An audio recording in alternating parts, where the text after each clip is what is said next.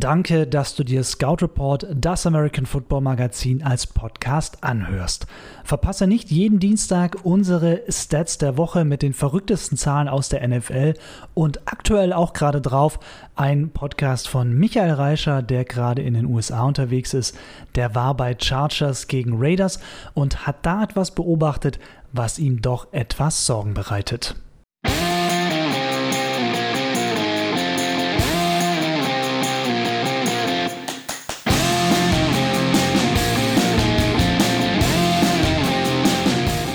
Stats der Woche mit Chris Höp. Los geht's. Er hat es schon wieder geschafft. Lamar Jackson schafft auch im Spiel gegen die Bengals ein perfektes Passer-Rating von 158,3. Damit ist Jackson erst der zweite Quarterback, dem in mehreren Spielen einer Saison das perfekte Passer-Rating gelingt, bei mindestens 10 Passversuchen. Wer das vor Jackson geschafft hat, Steelers Quarterback Ben Roethlisberger. Das waren zwei Spielen 2007. Wir bleiben bei den Ravens. Cornerback Marcus Peters schnappt sich gegen die Bengals eine Interception und trägt sie über 89 Yards in die gegnerische Endzone. Sein zweiter Interception Return Touchdown in dieser Saison und auch Ravens Mitspieler Marlon Humphrey hatte schon so eine Aktion auf dem Konto. Baltimore ist somit das erste Team seit 1970, dem in drei Spielen hintereinander ein Defensiv-Touchdown über mindestens 65 Yards gelingt. Wie gut sind die Ravens? Der Blowout gegen die noch sieglosen Bengals sicher kein Indikator dafür. Der Sieg gegen die Patriots vergangene Woche schon eher.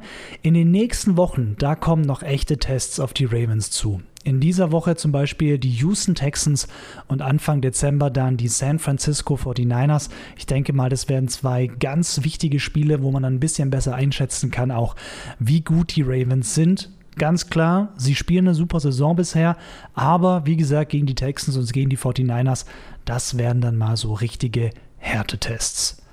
An dieser Stelle der kurze Hinweis auf unser Patreon-Programm. Was ist Patreon?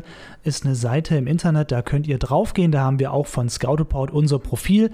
Und über Patreon könnt ihr uns eben monatlich unterstützen und zwar mit einer Summe, die ihr festlegt. Kann 1 Euro sein, können 10 Euro sein. Nach oben ist das alles offen. Das liegt wie gesagt bei euch. Wir würden uns super freuen, denn damit würdet ihr zeigen, dass ihr uns toll findet. Und wofür verwenden wir das Geld? Das fließt zu 100% in Sachen wie Webspace, Technik. Ihr wisst ja alles, dass man das Ganze auch irgendwie braucht, um irgendwie die ganzen Inhalte zusammenzustellen. Und da die diese ganzen Sachen fließt das eben rein. Wenn ihr Fragen habt, gerne auch per Mail Chris Höb, H-O-E-B, at scouteport.de. Da helfen wir euch dann auch gerne weiter. Ich antworte auf jeden Fall. Zurück zu den Stats. Die NFL hebt in ihrer Übersicht auch diesmal Daniel Jones hervor, und zwar seine Passing Yards und seine Touchdowns. Ich möchte allerdings auf eine negative Statistik eingehen, die mir aufgefallen ist, denn 13 Fumbles hat der Giants Rookie Quarterback schon auf dem Konto, mehr als jeder andere NFL-Spieler derzeit. Von seinen 13 Fumbles gingen sogar 9 verloren, auch das ein negativer Spitzenwert für Daniel Jones. Und auch für Running Back Saquon Barkley war es am Wochenende ein gebrauchter Tag. 13 Mal läuft er mit dem Ball und erzielt dabei gerade mal einen Yard Raumgewinn. Richtig gehört. 13 Läufe für ein Yard Raumgewinn. Der schlechteste Karrierewert für Barkley und der schlechteste Rushing-Wert für einen Nicht-Quarterback seit 2006. Starke Serie. Kyler Murray hat 211 Pässe geworfen, ohne dabei eine Interception zu werfen. Die Serie ist bei der Niederlage gegen die Tampa Bay Buccaneers gerissen, aber die 211 Pässe ohne Interception sind ein NFL-Rookie-Rekord, den Murray nun ganz für sich allein hat. Er übertrumpft die bisherigen Rekordhalter Dak Prescott und Derek Carr. Die hatten beide jeweils 176 Pässe im Stück ohne Interception in ihrer Rookie-Saison geschafft. Und wenn wir jetzt gerade schon bei Pässen sind, dann kommen wir zu einer Passmaschine. Patrick Mahomes. Der ist nach seiner Verletzung wieder da. Bei der Niederlage gegen die Titans wirft er 446 Passing Yards und in seiner Karriere kommt Mahomes nun auf 8007 Passing Yards in 25 Spielen als Starter. Neuer NFL-Rekord.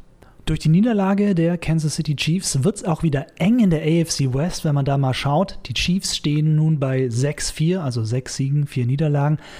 Dahinter die Raiders mit 5-4, dann die Chargers mit 4-6 und die Broncos mit 3-6. Das heißt, jedes der vier Teams trennt jeweils nur ein Sieg vom Verfolger. Spannend. Sollten die Raiders die Division tatsächlich gewinnen? Oh ja, das wäre eine echte Überraschung. Möglich, ich denke mal, ja, doch, ich glaube schon, dass die Raiders eine Chance haben. Muss ich jetzt einfach mal so sagen. Hab mir gerade so den Spielplan noch ein bisschen angeguckt und im Vergleich zu den Chiefs haben die Raiders durchaus den etwas leichteren Restspielplan. Also das wäre natürlich schon eine Überraschung, wenn die Raiders dann am Ende in der AFC West ganz oben stehen. Kommen wir zu den Cleveland Browns. Kareem Hunt in dieser Woche wieder dabei gewesen. Richtig, das ist der Typ, der von der NFL gesperrt worden war. Du erinnerst dich bestimmt noch an das Video, in dem Hunt eine Frau schlägt. Sportlich gesehen macht er das Leben für Nick Chubb einfacher. Und ganz interessant die Statistik. Bei 28 von 65 Spielzügen stellen die Browns beide Running Backs auf. Und Nick Chubb gelingen 113 seiner insgesamt 160 Rushing Yards mit Hand an seiner Seite. Klar, die Defense muss natürlich beide Running Backs respektieren. Und Nick Chubb hat davon sehr stark profitiert. Ebenfalls eine geile Statistik aus dem Spiel der Browns gegen die Bills. Baker Mayfield hat im Schnitt 2,21 Sekunden Zeit, um den Ball zu werfen. Das war der zweitniedrigste Saisonwert aller NFL-Quarterbacks. 2,21 Sekunden Zeit, um den Ball zu werfen. Aber Mayfield hat den Ball diesmal gegen die Bills sehr präzise geworfen im Vergleich zu seinen anderen Saisonspielen, macht da super Wett und wirft zwei Touchdowns. Keiner davon geht allerdings zu Odell Beckham Jr. Der Star Receiver hat in der Saison überhaupt erst einen Touchdown erzielt. Beim Spiel gegen die Bills liegt das aber auch an Tredavious White. Der Cornerback bewacht OBJ nämlich richtig gut. Von elf Pässen, bei denen White OBJ gedeckt hat, erzwingt der Bills-Verteidiger mit guter Coverage fünf Incompletions. Die Vikings schlagen die Cowboys. Für viele war Dallas ja in diesem Spiel der Favorit. Ich muss zugeben, für mich nicht. Ich habe vor der Partie mit den Vikings auch gerechnet, auch wenn vielleicht Adam Thiel nicht dabei war. Und wenn man mal so guckt, wie hat Minnesota die Cowboys geknackt? Lag auch an der Spielzugsauswahl. Offensive Coordinator Kevin Stefanski lässt seine Vikings Offense bei 83% der Spielzüge Play-Action oder den Lauf spielen. Dabei waren auch einige Play-Actions mit Heavy Look, also mit ganz vielen Spielern ganz dicht dran an der O-Line, so sehr kompakt heavy, ne, so dicht beieinander. So wurden zum Beispiel auch die beiden Touchdowns mit Titan Kyle Rudolph erzielt und gerade der eine war ja auch sehr, sehr spektakulär mit, mit einhändigem Catch quasi gefangen. Kann ich nur noch mal empfehlen, sich den anzugucken. Ich muss ehrlich sagen, schön, dass die Vikings die Cowboys geschlagen haben. In den ganzen Podcasts und Artikeln, die ich im Vorfeld zum Spiel gehört habe, hatten so gut wie alle die Cowboys vorn. Und ich dachte mir so, na, ich sehe eigentlich eher die Vikings vorne. Weil selbst ohne Wide Receiver Adam Thielen hat es zum Sieg gereicht. Und wenn wir mal einen Blick in die NFC North werfen, dann sehen wir, der Sieg war für die Vikings wirklich sehr, sehr wichtig. Die stehen nur bei 7-3 und haben nur einen Sieg Rückstand und liegen nur einen Sieg hinter den Green Bay Packers, die die NFC North anführen.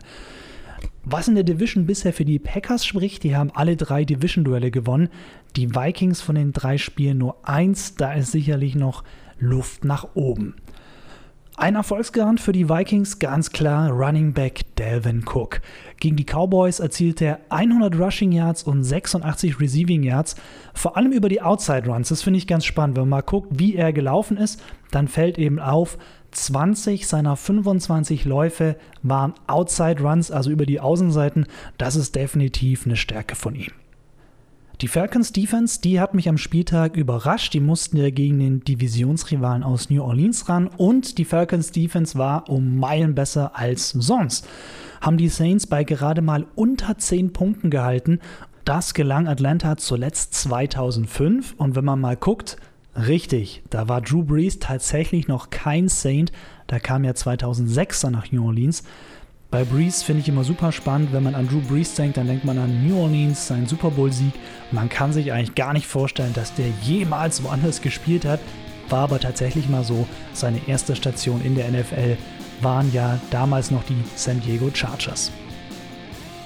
Das war's mit den Stats der Woche. Wie immer auch die Empfehlung an euch: scoutreport.de. Da versorgen wir euch mit lauter Hintergründen rund um die NFL aber auch College Football, falls ja das vielleicht auch was für euch ist. Unser Experte Philipp Forstner, der baut jetzt sogar sein Angebot aus. Ab sofort gibt es immer montags sein persönliches College-Ranking mit den besten 14 Teams. Da könnt ihr natürlich jederzeit mitdiskutieren und sagen, wo Philipp richtig liegt und wo vielleicht nicht. Und ansonsten hören wir uns wieder nächste Woche. Dienstag gibt es die neuen Stats der Woche. Ich bin Chris Höp. Bis dahin, lass dich nicht tackeln.